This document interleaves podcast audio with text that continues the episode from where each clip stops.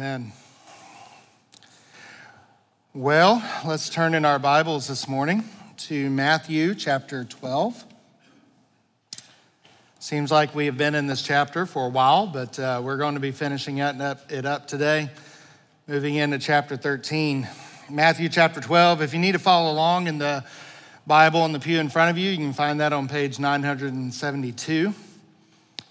Matthew chapter 12, verse 43, 972 is in the Pew Bible.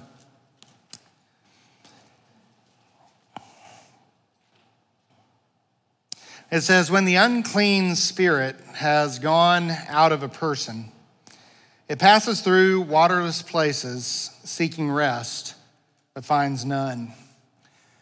And then it says, 'I will return to my house from which I came,' and when it comes, it finds the house empty, swept, and put in order. And then it goes and brings with it 7 other spirits more evil than itself. And they enter and dwell there, and the last state of that person is worse than the first. And so also will it be for this evil generation.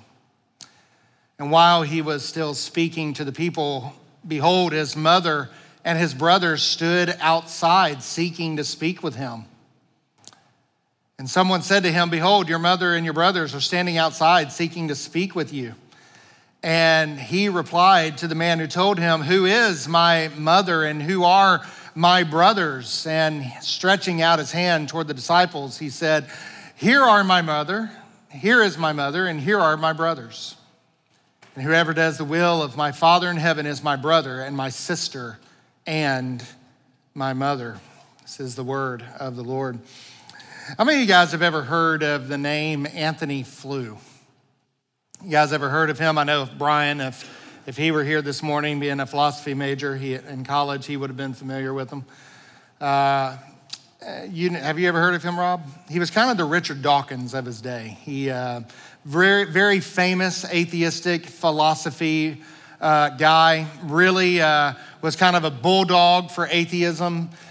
He would go around. In fact, one of my Bible college profs, Gary Habermas, used to debate with him, and they would go around the country debating atheism versus Christianity. And he powerfully argued that there is no God, and he championed the atheist movement for years. In fact, if you were an atheist and you were somewhat of a kind of intelligentsia about it, you really followed what would have been in that day kind of more your podcast kind of things, stuff like that, whatever they were back then.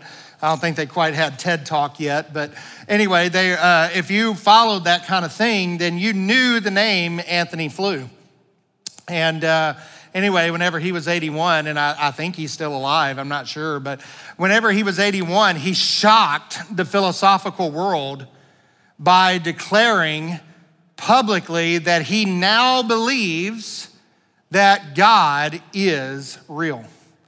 In fact, he said that it is the only answer for the complexity that we see in the universe, and yet the incredible order that we find. It absolutely shocked the philosophical world and sent it for an absolute tailspin. And there were many Christians who celebrated that announcement and who declared that Anthony is now one of us. But was he really better off? Because he didn't hold to Christ. He didn't hold to the God of the Bible. He held to basically a deist God, which is, if you're familiar with deism, it says basically God kind of spun the world like a top and then just leaves it alone and doesn't have anything really to do in the world. It's the quintessential American heresy. And so basically he was a philosophical squatter. You know what a squatter is? Whenever you leave your home for so long empty and homeless people just kind of move in and make themselves at home. Basically, he is a philosophical squatter. He moved into our house and just kind of made himself at home, even though he didn't quite belong there. And I would argue that his last state is actually worse than his first. I would actually argue that, because as much as he might say now, yes, I believe in a God, the fact of the matter is he's still empty. There's still no spirit indwellment. There's still no confession of Christ in that. And that's really what we're kind of looking at this morning in this text. Just to give you a little background, Jesus, just remind you where we've been, really. Matthew chapter 11 through Matthew chapter 13 really focuses in on, especially 11 through 12, on these controversy stories. And it began all the way in chapter 11, but specifically in chapter 12, we are focusing in and honing in on these opposition that Christ is getting, this growing opposition due to how he deals with the Sabbath, due to his healing. And beginning in verse 22, there was kind of this sub-theme that began, where he healed a demon-possessed man. And you know, we've said this for a few weeks now, that he was unable to speak, he was unable to see, and Christ healed him so that he was able to do both. And now we kind of trace that theme all the way through. We saw the speaking against Christ, that the spiritually blind, those who are still demonically influenced, they are unable to speak well of Christ, and they are unable to see Christ. The God of this world has blinded their eyes so that they cannot see.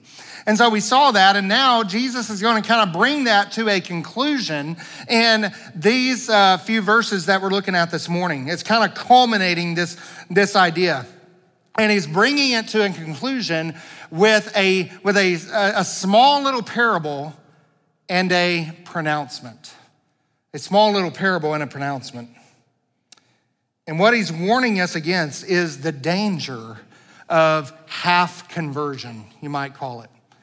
Just like Anthony Flew, who said that, yes, I believe that there is a God, I just don't necessarily believe in the biblical God. So you can say he converted in one sense, but it is a half conversion. It's not a full conversion, and half conversion is really no conversion at all.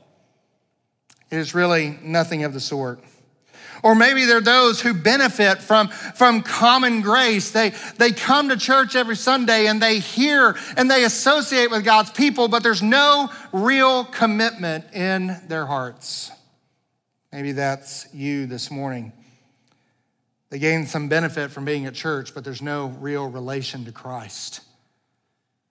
And that's what Christ is bringing this to a conclusion, that if you will not be Christ's opponent, then you must be his brother or sister or mother.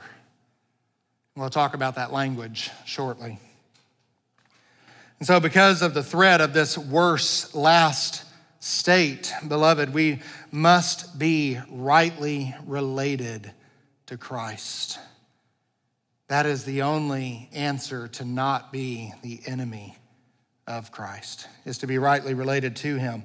And so the question is, how can we do that? How can we become rightly related to Christ? And Christ is going to give us these two comparisons that he does in the text.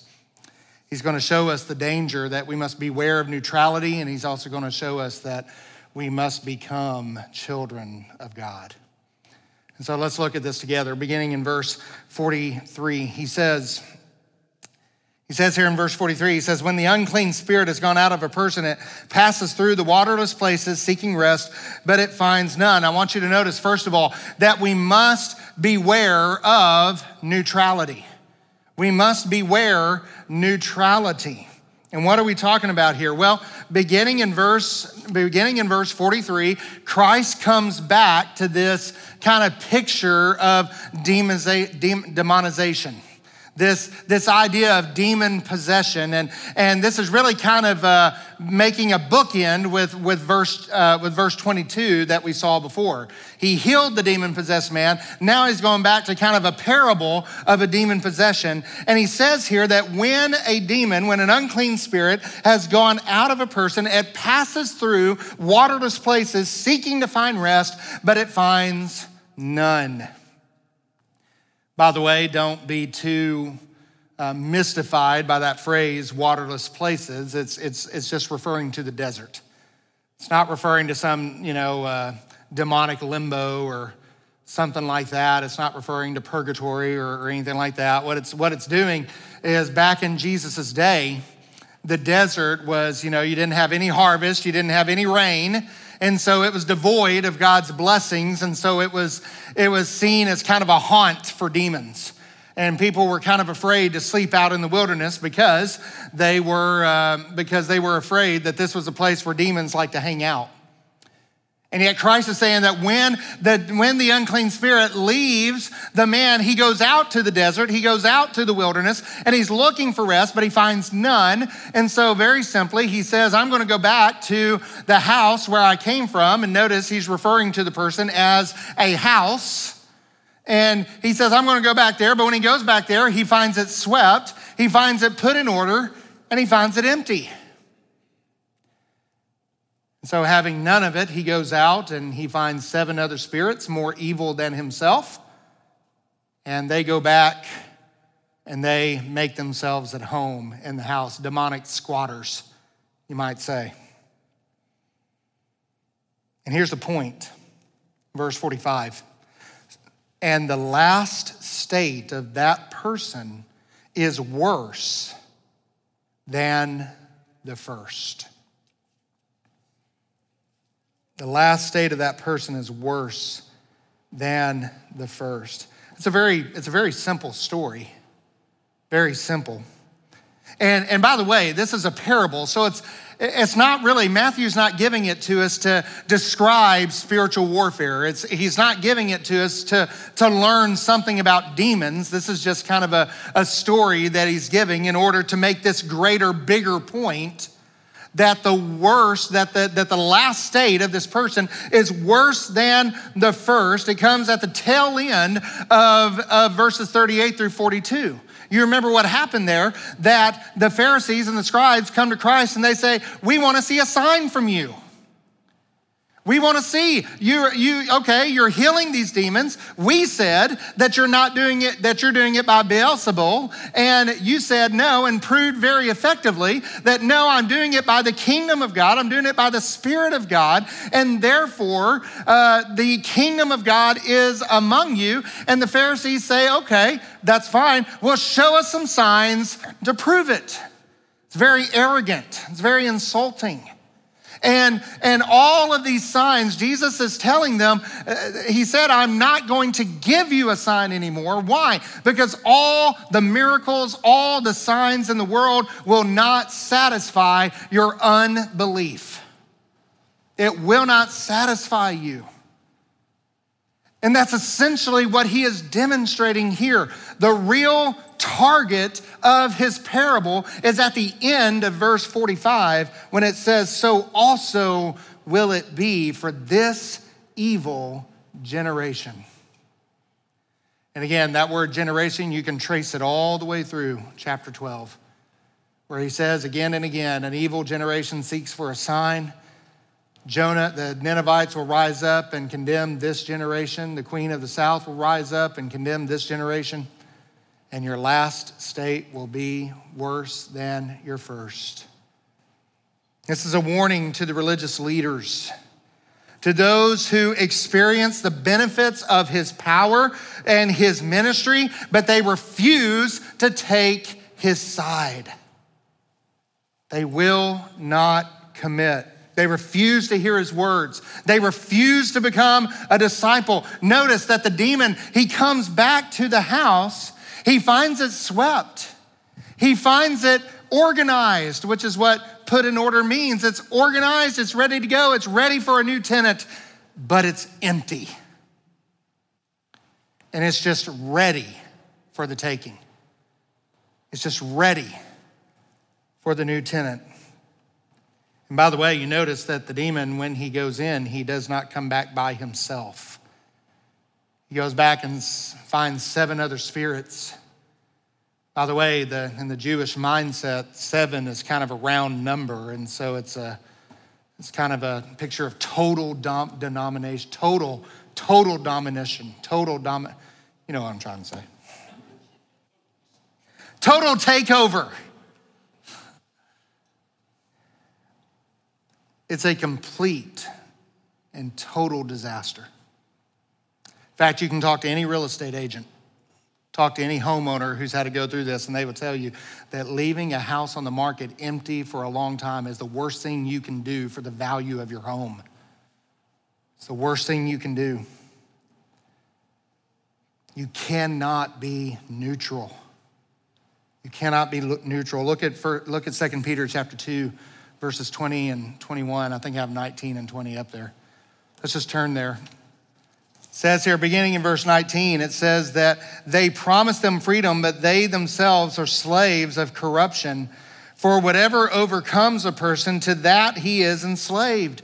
For if after they have escaped the defilements of the world, through the knowledge of our Lord and Savior, Jesus Christ, they are again entangled in them and overcome, the last state has become worse for them than the first.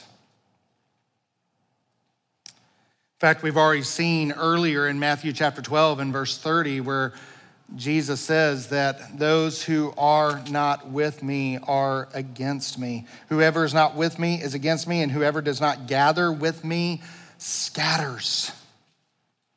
There is no neutrality with Christ. You cannot be a Christian Switzerland. You cannot be neutral when it comes to Christ. And yet so many people try. So many people try. So what does this look like? What does it look like to have this neutrality? The Puritans used to call it the almost Christian. The almost Christian. They come to church and they receive some benefit. Maybe it's social currency. Maybe it's just respectability. Maybe it's just trying to clean up their act. Notice in 2 Peter, it talked about those who escape the defilements of the world. Maybe they start going to church because they think that it's going to make them a better person, and they want to clean up themselves. In fact, if you want to see the quintessential example of almost Christianity, go out to the courthouse in downtown Batesville and look at that sign they have up there that says, "Go to church on Sunday, religion can help." You want to see the quintessential idea of what the almost Christian is? There it is. They associate with God's people. The house is swept and put in order. It looks good, but it's all external. There is no real commitment to Christ. It's whitewashed tombs. They look great on the outside, but on the inside they're filled with deadness, with dead men's bones. It's they wash the outside of the cup, but the inside is left filthy. They clean the outside of the pot, but the inside is left filthy. I have to be careful with that. I taught that passage at a church camp one morning and I actually had a pot that was so clean on the outside, and I showed it on the inside. It's full of rust and stuff like that, and I became known as the pot preacher. I don't use that illustration anymore. Not exactly what I wanted to get across there. But it's the outside of the pot is so clean, but the inside is filled with gunk and filth. And that's what the almost Christian is. The house is swept, it's put in order, but it's empty. That's what the almost Christian looks like, trying to be neutral about Christ. But what about the Christian? What, we can do this too. What about them? Maybe you're here this morning, it's the let go and let God Christian, you might say.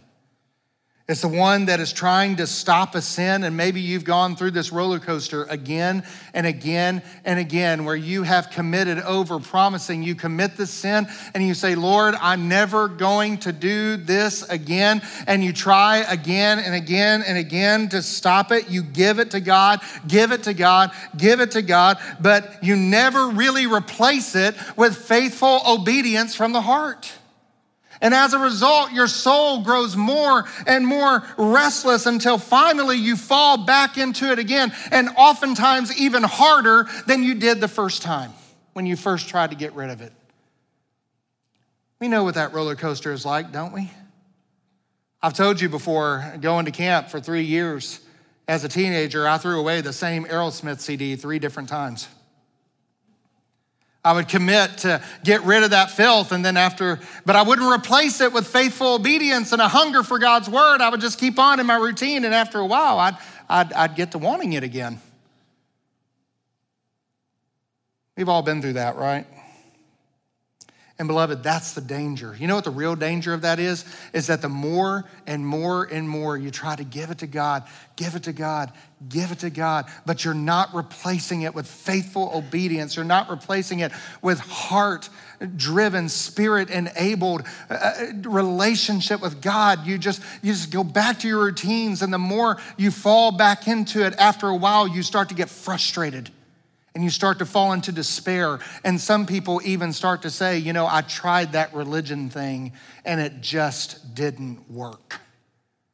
In fact, there's a whole thing today called deconstruction, which is what that's all about. There's a whole movement out there from people who are frustrated, who have tried this before and they have failed. And now they're helping other people come out of Christianity. In fact, they even have what you might call anti-churches where they all get together and discuss their deconstruction. It's crazy.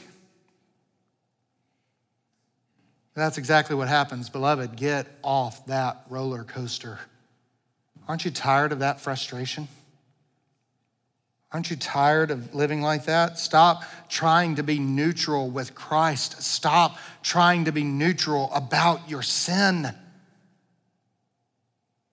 And don't just try to mortify it. Don't just try to kill it, but replace it with faithful obedience and faithful love from the heart. The only way to replace love, the only way to stop loving your sin is to fall in love with a greater pleasure, is to replace it with a greater love. And beloved, God is the only one who will fulfill you. He is the only one whose love is greater than anything that sin is trying to give you. All of our little passions, whether they be politics or whether they be video games or whether they be social clubs or whatever they are, all of our little passions will ultimately fail us. And yet the more we pursue God, the more we will find He is faithful.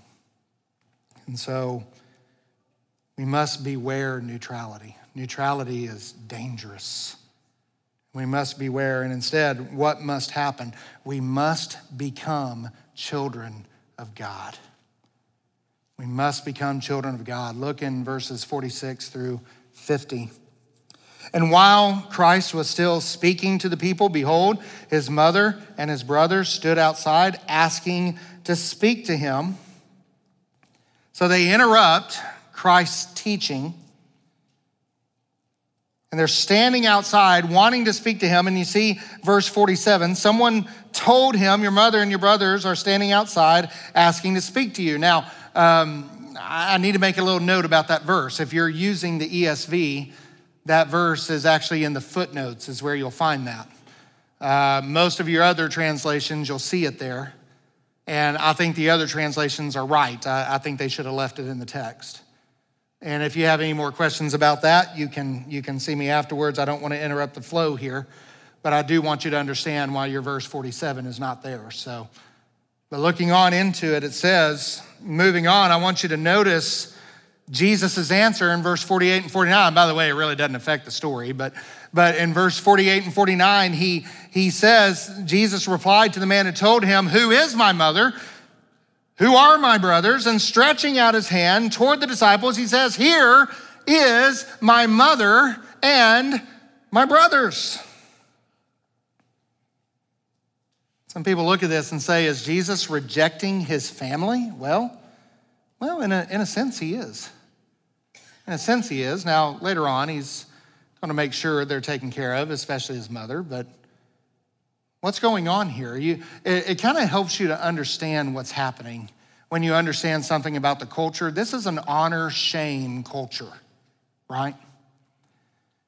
And in an honor shame culture, when you do something that brings shame to yourself, you're not just bringing shame to yourself, you're bringing shame to your family. And to a certain extent, you're even bringing shame to the entire village that you live in. You remember the parable of the prodigal son when he left. That was such a shameful act to his father. But the fact that the father granted the request was not only a shame upon him, not only a shame upon his entire family, but that entire village was brought to shame because the father did not punish the son immediately, but actually granted his request at first. And the same thing that's happening here is that Jesus, in his confrontation with the religious leaders and doing all of his miracles, he is bringing shame and a bad reputation to his family, and even to a certain extent to his entire village. And so it's kind of like, to a lesser extent, embarrassing yourself in front of the preacher, you know, and being afraid that he's going to look at your whole family the wrong way. We don't really do that anymore, but, you know, sometimes I walk through Walmart and I see you guys, you know, kind of duck into the aisle or something. No, I'm kidding. I don't.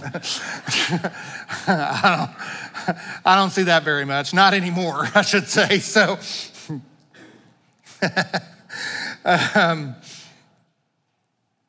That's kind of what's happening, and that's why they're wanting to speak to him, because they're wanting to get him essentially to stop. And Christ is turning those cultural values on their head. And he tells them, no, those are not my mother and brother outside. Who are my mother and my brothers? And he stretches his hands and points to his disciples. Notice he's not pointing to the whole crowd, but he's pointing specifically to his disciples and says, these are truly my mother and my brothers. How can that be? He explains it in verse 50. He says, for whoever does the will of my Father in heaven is my brother, my sister, and my mother. Now, don't push that language too far. You know, some people, I mean, we can understand, right? We refer to each other here as brothers and sisters. When I call on people to pray, I kind of have a habit of saying brother so-and-so or sister so-and-so, and some of you, I don't know why. I just, for whatever reason, I'm in my habits of using certain things here and there. And we can understand that, you know, guys who are real, have a lot of camaraderie. They'll refer to one another as brothers, right?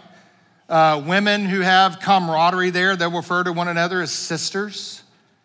In fact, there was something I think I can't remember what it was. It was like a year ago. I can't remember, but we were joking around in the office, and I said something to our bookkeeper, Vicky, and I thought afterwards, I was like, you know, she might have taken that the wrong way. And so I called her up and said, hey, I just want you to know I'm sorry. She's like, oh, you're my little brother. Don't worry about it. So, okay. You know, we can do that, right? We understand that. But mother?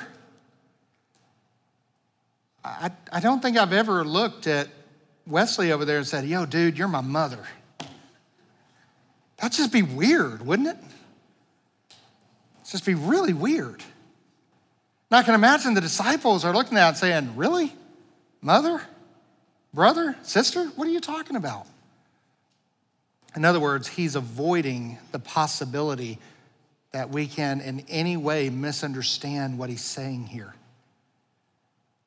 That the relationship that he's talking about is beyond just camaraderie. He is talking about an intimate, close, organic connection, family connection to himself. And those who do the will of his Father in heaven are those who are the true family of Christ. That's the idea. Now, don't misunderstand that. Some people can misunderstand that and see, you see right there. Jesus doesn't preach salvation by grace through faith because you have to do the will of the Father, right? Let me ask you a question. What must you do in order to be part of someone else's family? I've told you before, I'm related to Johnny Cash. I thought that was like a family legend. I really did. But my aunt did the genealogy, and she was involved in all of that. And I told her, I was like, "Is that really real?" And she's like, "No, actually, it is. We are related. My grandfather's mom, her maiden name was Myra Cash. She was from the Kingsland Rising area. In fact, my whole family's from the Rising area, and she was." Johnny Cash's aunt, I think it was. I'm not in the will. That's the point, okay? And so it's really far away. He doesn't know me. Obviously, I only know him by his reputation. So let me ask you a question. If I was to walk up to Johnny Cash's kids and knock on the door, "Hey guys, listen, I'm part of the family too. And whatever it was that he left behind, I think I should get a portion of it. Right? I think I should get in on that. I'm part of the family too." Now, what would they do? They would probably call the police, right? And for good reason. Why? Because I'm not closely related to him. I'm not close enough. You see? The only way that I am getting in on Johnny Cash's, whatever it is he left behind for his kids, the only way I'm getting in on that is if he chooses to bring me in. And if he does so by legal adoption.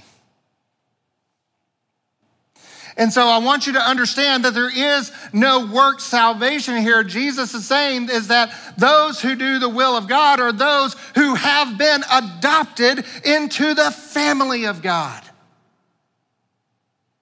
Those who have been brought into the family of Christ.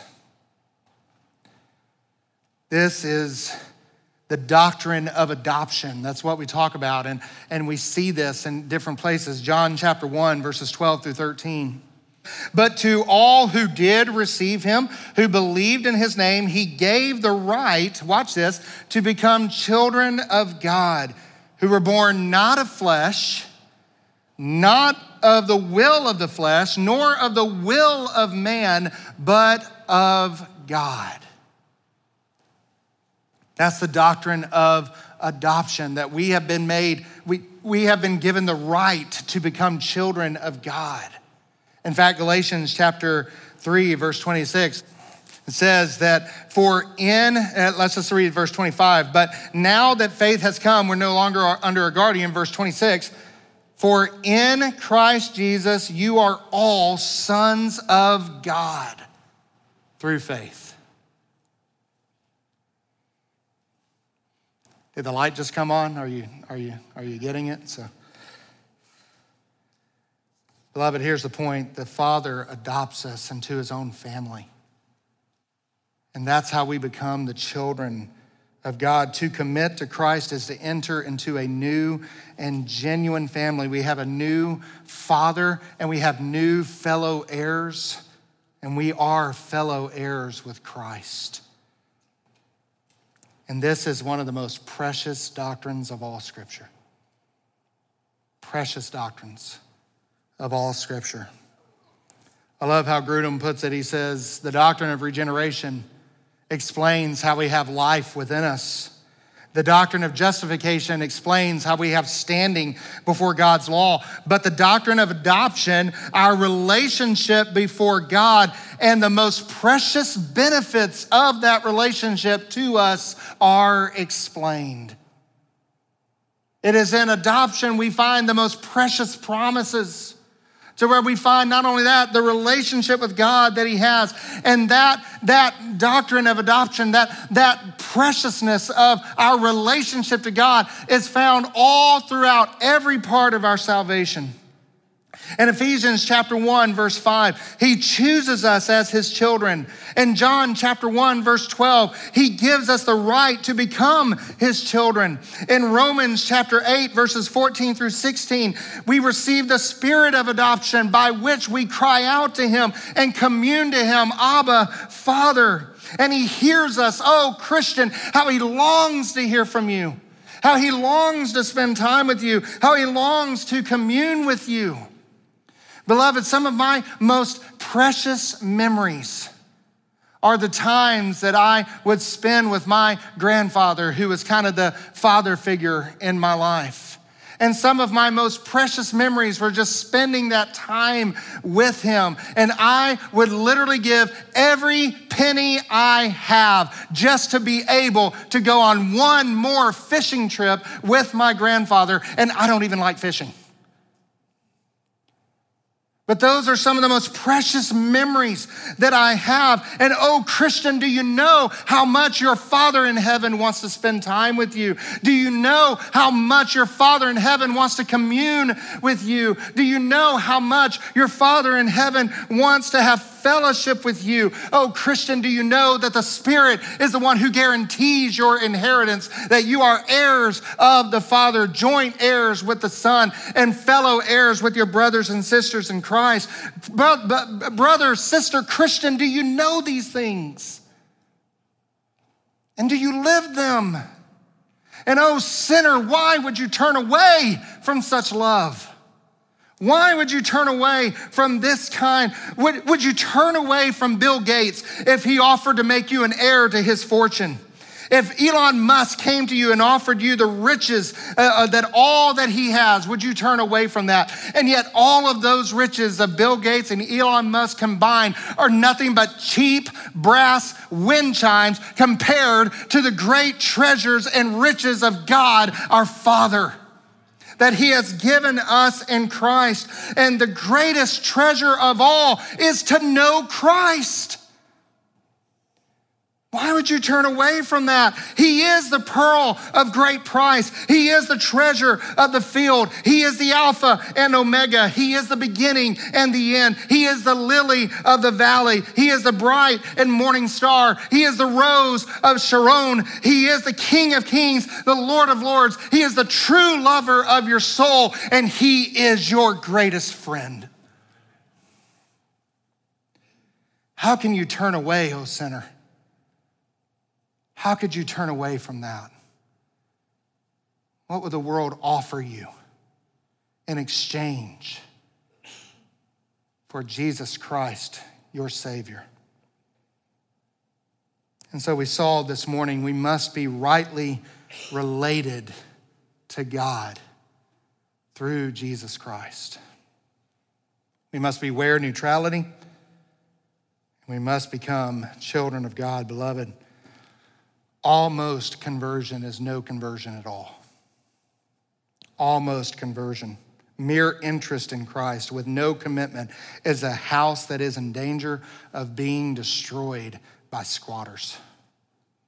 I just read in USA Today a couple weeks ago where there's a guy in New York hadn't paid his mortgage in 25 years. They can't get rid of him. Lady in Sarasota, Florida, finally was able to evict her squatter, only for them to be let go and come back and not only break back in, but steal her car. Kind of makes you wonder, it would have been better if she just let the person live there. One person got rid of their squatter, and now the water bill they racked up is about $25,000. Their last state is worse than their first. Beloved, that is nothing compared to the last state you will experience. If you come to church by experiencing some benefit, you come to church and you try to be neutral with Christ, but you never make a commitment to be a disciple, you never commit to him as your Lord and Savior, the last state you will experience is far worse than it would have been if you had never heard the name of Christ at all.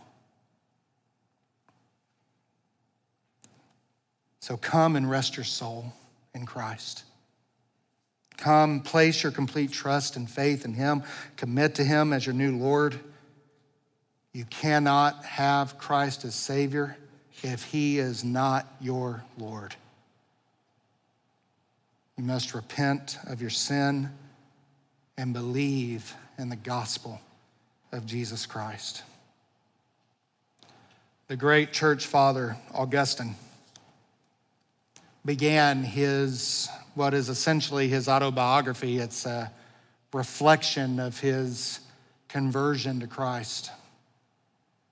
And he began that great work with this amazing statement. He said, "O Lord, you have created us for yourself, and our souls are restless until they find their rest in you." Beloved, are you restless this morning? Are you wrestling with sin? Habits you can't defeat because you're trying to remain neutral? Are you here this morning and you're just associated with the church, but you've never made that commitment to Christ? Would you come this morning? And would you let the word have its effect in your heart?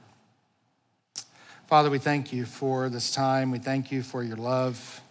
Lord, we thank you for the amazing adoption that you have given us. And Father, I ask if there's one here this morning that does not know you as their Lord and Savior, Lord, I pray today would be the day you would draw them to yourself. May they know Christ, him crucified. May they suffer with him so that we might be glorified with him. Lord, may we consider all other things to be but filth and dung compared to the surpassing glory of knowing Christ and him crucified. And Lord, if there's a Christian here this morning that has tried to give up sin over and over again, they're on that roller coaster, but they've never really replaced it. They've tried to put off the old self, but they've never been renewed in their mind. They've never put much effort toward putting on the new self. Lord, may they seek out instruction. May they seek out discipleship and counseling this morning so that you may make them into a more perfect image of Jesus Christ, in whose name we pray. Amen. Let's all stand together, and I just invite you to bow your heads and reflect on what we've said this morning.